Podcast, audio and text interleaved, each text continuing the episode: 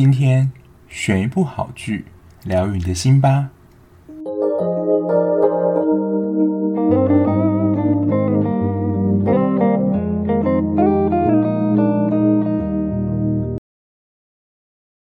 欢迎收听追剧二百五，我是小 B。Hello，大家，最近天气真的还蛮冷的，就是希望大家都能够保重身体，不要感冒了。那如果天气太冷，不想出门的话，就一起在家追剧吧。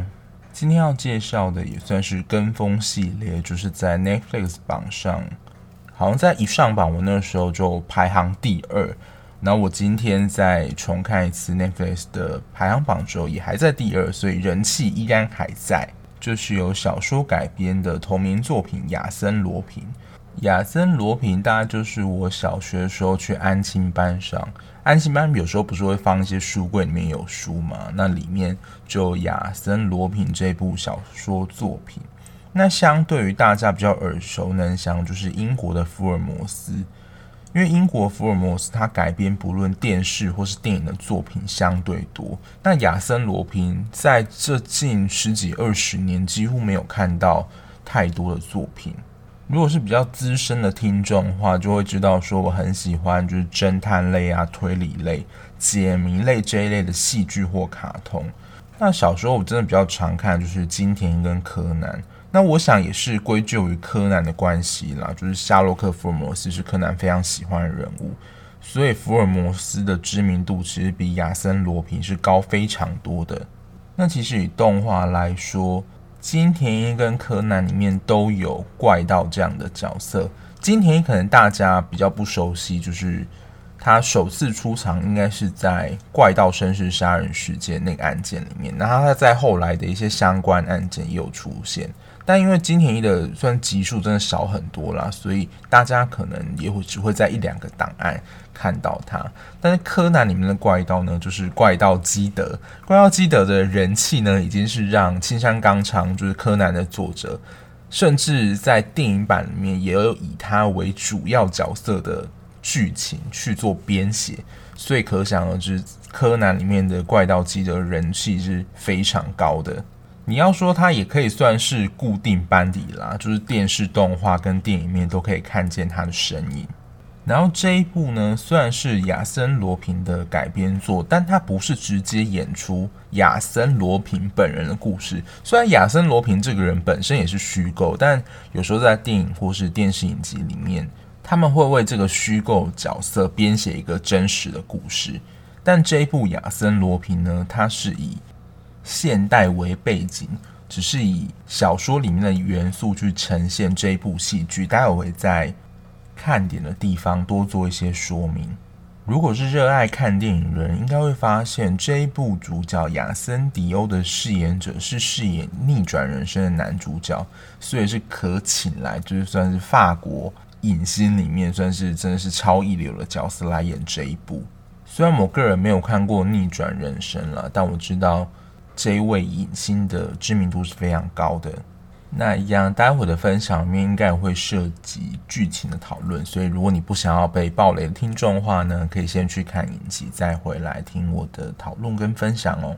那它的剧情大纲就是一位热爱亚森罗平的男子呢，亚森迪欧，他本身的职业呢也算是一名怪盗，或者你可以说是盗贼。他作案的时候呢，只会时常模仿亚森罗平的手法。然后在某次他要偷窃王后的项链这项宝物的时候，意外的发现他父亲在二十五年前在狱中上吊自杀的一些背后的原因，因此开始展开了就是他父亲死因的调查过程。然后它每一集大概就是四十五分钟左右，算是一般剧情的长度，没有特别长，所以我觉得还算是蛮好入手的。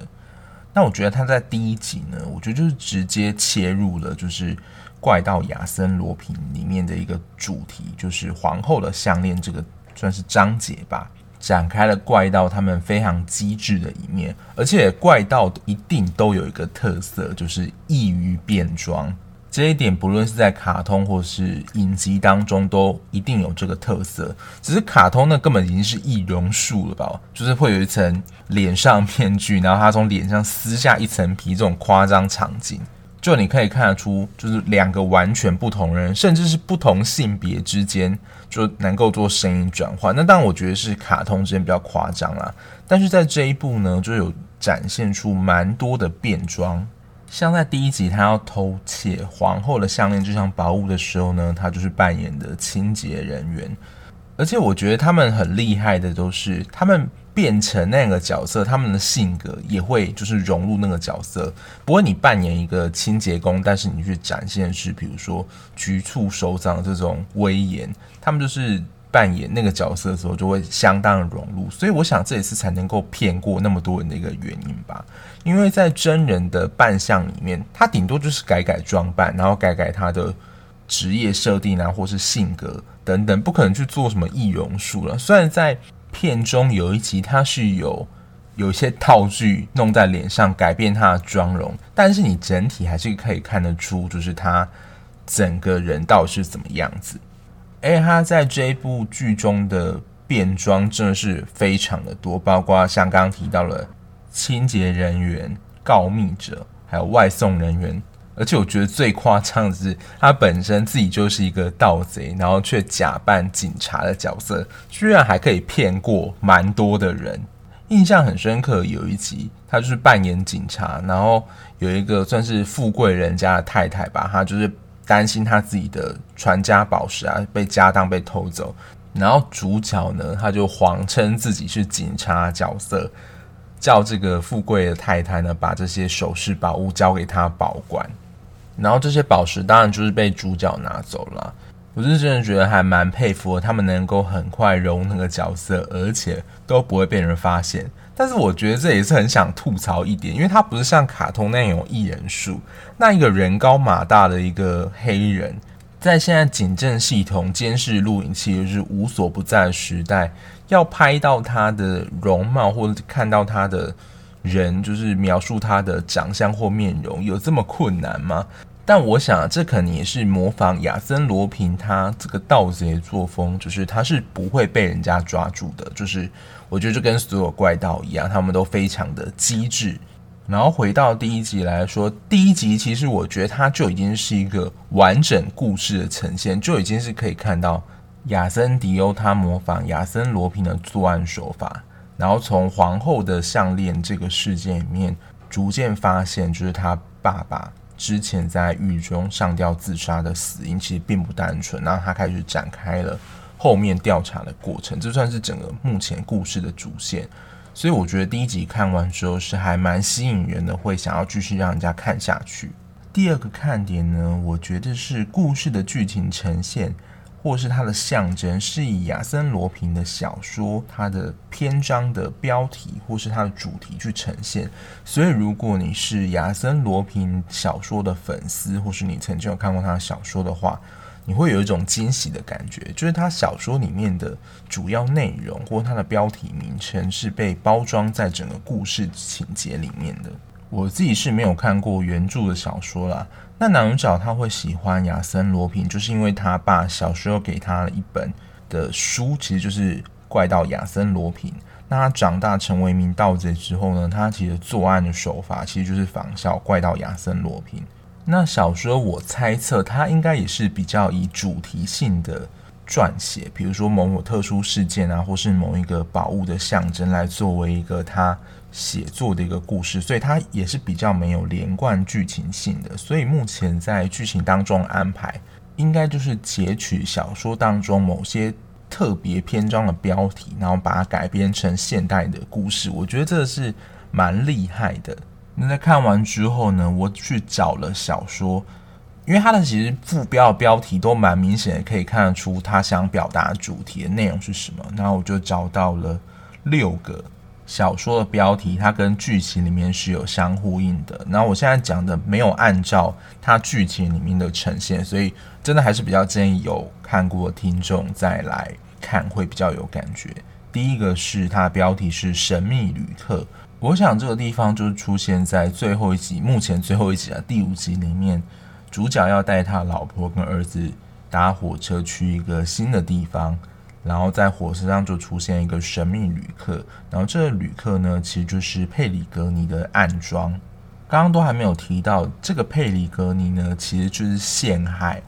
亚森迪欧他父亲的，算是真正的凶手吧。不过目前在剧情里面还没有讲解到说，这个佩里格尼为什么要陷害亚森迪欧的父亲。那这个佩里格尼的装脚呢，想必来就是要除掉亚森迪欧的，而且算是这个神秘旅客有另外的人质吧。拉乌就是亚森迪欧的小孩跟他的老婆。亚森迪欧当然也不可能在他的家人面前跟这个神秘旅客做直接的殴打跟决斗，所以呢，他最后吧，当然还是有用一些体力活，跟我觉得是怪盗比较着重的智慧。他就是打给警察说。他发现他们要找的算是这个怪盗的特征吧，不过他报的特征呢是这个神秘旅客的特征，所以当警察赶到这个火车站的时候呢，他们是直接抓住这个神秘旅客，而不是抓住了亚森迪欧，算是给了他错误的情报。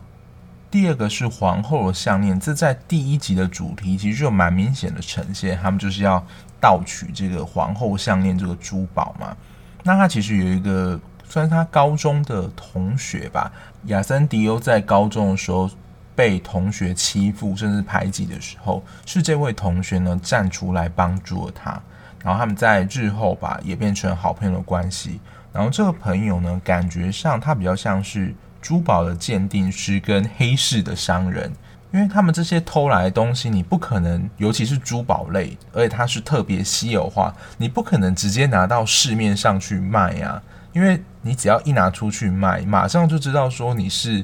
以非法的管道取得这项宝物，所以在我觉得在市面上一定会有一些地下的黑市在交易这些可能是经由盗取或是抢来的宝物。那这些卖出去宝物所得的钱，我想他们就是彼此在分润吧。当然，这也不是一个算是稳定的职业。当你不考虑它合法性的话，因为你就是有偷盗的话，你才有东西可以卖嘛。所以他在第一集的设定是说，感觉亚森迪欧他自己本身的经济状态不是那么稳定，所以我想才会需要像类似地下钱庄这样的人借钱。第三个是红心七，没错，就是扑克牌那张红心七。他跟一个退役的记者法比安要找出佩里格尼就是背叛国家的证据。再来是越狱。因为亚森迪欧的父亲是在狱中自杀，然后那时候他就承认了他偷了皇后的项链。虽然在表面上的形式，他有写一个自白书说承认是他做的，但是呢，亚森迪欧在他父亲留下的书中，他父亲以暗号的形式留下讯息说，说他是清白，他是被冤枉的。这也才让亚森迪欧开始展开了就是调查他父亲。死亡的这件事情，然后循着线索，他找到了当年跟他父亲关在一起的一个人。当然，他一开始是不愿意见亚森迪欧，所以亚森迪欧呢，只能用跟原本一个就是在里边坐牢的一个犯人交换了身份，等于就是说他代替这个人入监服刑，然后一步一步的接近以前跟他父亲关在一起的狱友。得到情报之后呢，才开始一步一步的撤离整个逃狱的过程，然后逃出监狱之后，继续的展开就是追查事情的真相。然后这个是我在网络上找到的资讯，是安培尔夫人的保险柜。其实我想，他想象征的就是一开始存放这个皇后的项链这个保险柜，其实一开始就是一个密谋要陷害亚森迪欧的父亲，等于就是案情一开始就是不单纯。或者说一开始可能就是一个陷阱。以上这些都是他亚森罗平小说当中一个标题的篇章。然后我觉得他巧妙，就是他将这些篇章的故事跟标题融入了整个亚森迪欧的生活。虽然他不是演亚森罗平本人，不过亚森迪欧呢，我觉得他本身取这个名字其实就宛如了，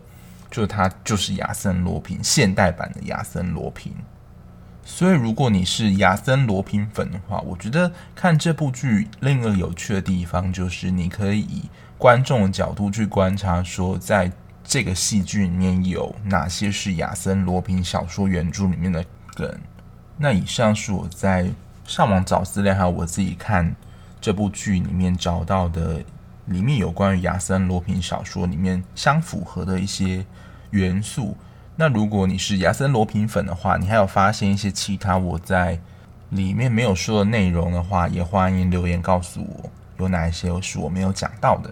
人物上，除了跟他一起共事的他高中同学，就是刚刚说到那个地下卖家之外，有两个人我想要特别的提一下，一个就是他老婆克雷尔，因为可以从剧情当中的发展看得出他跟他老婆的关系并不是这么的紧密，而且不知道是不是有想要离婚，因为在剧情的发展上，他老婆是有认识新的男性，而且这件事情拉乌也知道。因为其实这五集里面有不乏蛮多的内容，也是在描述他跟他老婆克雷尔是在高中的时候就认识的，等于说就是在叙述他们的爱情故事发展。只是在目前的婚姻现况中，似乎不是那么完满，所以这条线不知道还会就是如何的呈现。再来就是警方这条线，因为警方其实也是持续在锁定亚森迪欧的人。不论是他的长相，他出没的时间，他到底是一个怎么样的人？然后算是有一个菜鸟警官葛迪亚，他发现亚森迪欧在每一次出场人物所取的名字，还有他犯案的手法，都跟亚森罗平这位怪盗的犯案手法、犯案经过，还有呈现的方式如出一辙。当然，他们警察内部的成员就没有人要相信他。但还有一个原因是这一间。警局的局长杜蒙，他当初应该是有受到佩格里尼的施压，所以呢，亚森迪欧就误以为是杜蒙这个局长当初陷害了他的父亲。这边的剧情我觉得有一点小八点档啊，因为其实杜蒙他被囚禁的时候，亚森迪欧是以变声器的方式，然后在远端监控着他，向他问话说，当年是不是他有参与了。佩里格尼诬陷了他爸这件事情，而且说实在的，真的不晓得亚森迪欧是在什么时候闯进了杜蒙他们家，在各地方就安装监视器，等于说他不论在家做什么事情，在哪个角落做了什么，说了什么话，甚至他的老婆的位置在哪里，他都能够掌握清楚。因为一开始杜蒙其实不知道绑架他的人是谁。不过，因为杜蒙的回答表示都表现出我不知道啊，我并没有参与当时事，所以亚森迪欧也越问越激动，他就直接告诉杜蒙说：“你为什么当初要陷害我爸，还是杀了我爸之类的话？”然后这时候杜蒙才恍然意识到，说原来他就是亚森迪欧，因为当年侦办这件事情，除了调查他父亲的死亡外，因为亚森迪欧等于说有点算是变成了孤儿，所以亚森迪欧其实也是被安排到算是社会局的安置中心里面去寄养，直到他后来去念了高中嘛。然后因为杜蒙被囚禁那场戏，亚森迪欧也问不出一个什么所以然，所以就放他走了。但也因为在这件事情之后呢，杜蒙我不知道他是自己心里有愧疚，还是他自己有什么样的想法。所以他就告诉他底下警员，包括葛迪亚，就是不要再插手的管亚森迪欧的这件事情，然后包括调查他是不是就是以亚森罗平小说里面的作案的手法这个盗贼。因为葛迪亚，我觉得他已经调查出事实的全貌，应该有百分之七八十甚至八九十了，但也不知道会不会因为就是杜蒙的阻挡而让这个调查的过程中断。这也是在警察这条线中日后可以再持续观察的地方。那因为他第一季目前只有释放出五集，所以我不确定说是他后半还有五集没有放出来，还是说第一季就真的只有五集而已。因为他现在剧情就停在一个，就是应该是要庆祝拉乌的生日，所以他跟克雷尔就是搭火车去一个地方玩嘛，然后他送他一顶黑帽子。然后没想到呢，这个黑帽子在当地的人们几乎都戴着这个这样的一个象征。那我觉得这边的剧情就是有点被我猜到，但是我说真的不是很喜欢这样剧情的安排。在刚刚稍早不是有说到那个神秘旅客是佩里格尼安排的暗桩，是想要除掉亚森迪欧吗？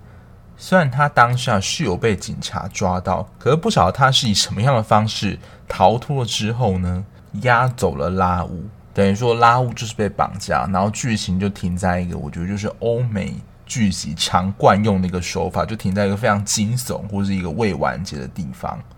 我自己觉得他能够把亚森罗平小说里面的一些经典的，不论是它的象征或是意涵，表现在这个剧集里面，我觉得这是很强的一点。但在剧情的编排上，就会让我有一点觉得小拖戏的感觉，就是佩里格尼这条线到底要不要完结？就他一下找到证据，但是又没有办法，你说逮捕或起诉他，然后佩里格尼就是以莱茵的方式想要除掉亚森迪欧，但是因为除不掉亚森迪欧本人，所以只好来料理他的小孩或是他的老婆。就当时我在看到这样的剧情安排的时候，就觉得，嗯，是不是开始有点陷入小拖戏的循环？然后不晓得，诶，如果救出拉鲁之后，会不会又是亚森迪欧身边的某某人陷入危机之中，要让他去拯救？如果编剧持续朝这个方向走，我可觉得可能会有一点点失望。然后，当然他在五集里面还有一些算是未解之谜嘛，或者是说接下来剧情走向，第一个一定就是。佩里格尼到底会不会被抓到？然后他到底是不是陷害亚森迪欧他父亲的真正凶手？再来是佩里格尼他女儿跟亚森迪欧会不会有一些剧情上发展？因为他们其实在小时候其实就认识，而且他女儿是曾经喜欢过亚森迪欧的，所以不知道在陷害亚森迪欧他父亲上，他女儿会不会也有一份？这部分也是。接下来剧情发展，不晓得会不会再去多加琢磨的部分。还有一个就是，算是我个人的期待吧。因为如果说到英国是福尔摩斯的话，然后法国就是亚森罗平。亚森罗平其中一本小说的标题是有提到福尔摩斯的，所以我不知道会不会在接下来的片段当中，福尔摩斯是有机会跟亚森罗平之间是有一些交流的。然后我刚刚想到一个算是观看这部影剧的一个心态，因为虽然这种怪盗啊或是福尔摩斯它是侦探片嘛，所以我们可能都会预期说它会有一些悬疑调查的成分在。但其实在这一部亚森罗平的影集里面，我觉得比较他想要描绘呈现的重点，就是亚森罗平这个怪盗他在作案的这个过程，包括他。善于变装，然后非常有智慧跟技巧的躲过一些警方的盘查，还有他心思缜密的规划整个作战计划等等。他真正有比较悬疑推理的地方，我觉得就是他爸爸留下的那本书里面，他有一个画面像是点字一样来告诉亚森迪欧说他是被陷害的。只有这个场景，我觉得比较算是有推理的成分在。所以说，如果你是预期看到，比如说像什么杀人事件啊，想要调查说真正的凶手是谁，然后抽丝剥茧，从证据里面去寻找说问题的真相，还有比如说凶手到底是谁这一类的剧码的话，这一部比较不是走这个路线。那我个人是比较喜欢这种推理找出凶手的这种感觉的戏码，所以我录到现在感觉上这部戏缺少了一点味道。我想就是它推理的成分的内容真的是比较少了一点，也是我觉得这部剧里面比较可惜的地方之一。不过也是因为它现在试出的片段只有五集，所以如果你是那种看剧一定要。一次把它看完，就是你不能有断点人呢。这一部我觉得你还可以稍微再放一下，因为目前也不确定后半段的集数，甚至说第二季的集数什么时候会开播，因为它的确是断在一个一看就知道还没有演完的地方。所以如果你是想要一次追完这一部剧的人呢，我觉得还可以再稍等一下，先去看其他的剧。以上就是我看完这一部在 Netflix 上的夯剧。亚森罗平的一些心得还有感想，就供大家参考喽。那今天的节目就到这边。如果你看完剧有什么心得或疑问，想要跟我分享或询问的话，可以利用 Mixer b u s 单集下面的留言功能告诉我你的一些想法。那如果在金钱上有余力的话，也欢迎赞助我的频道。那如果你还喜欢这样聊剧聊电影的节目的话，也欢迎订阅我的 Podcast。把我节目分享，让你的更多朋友知道哦。让我们下一节目再见啦，拜拜。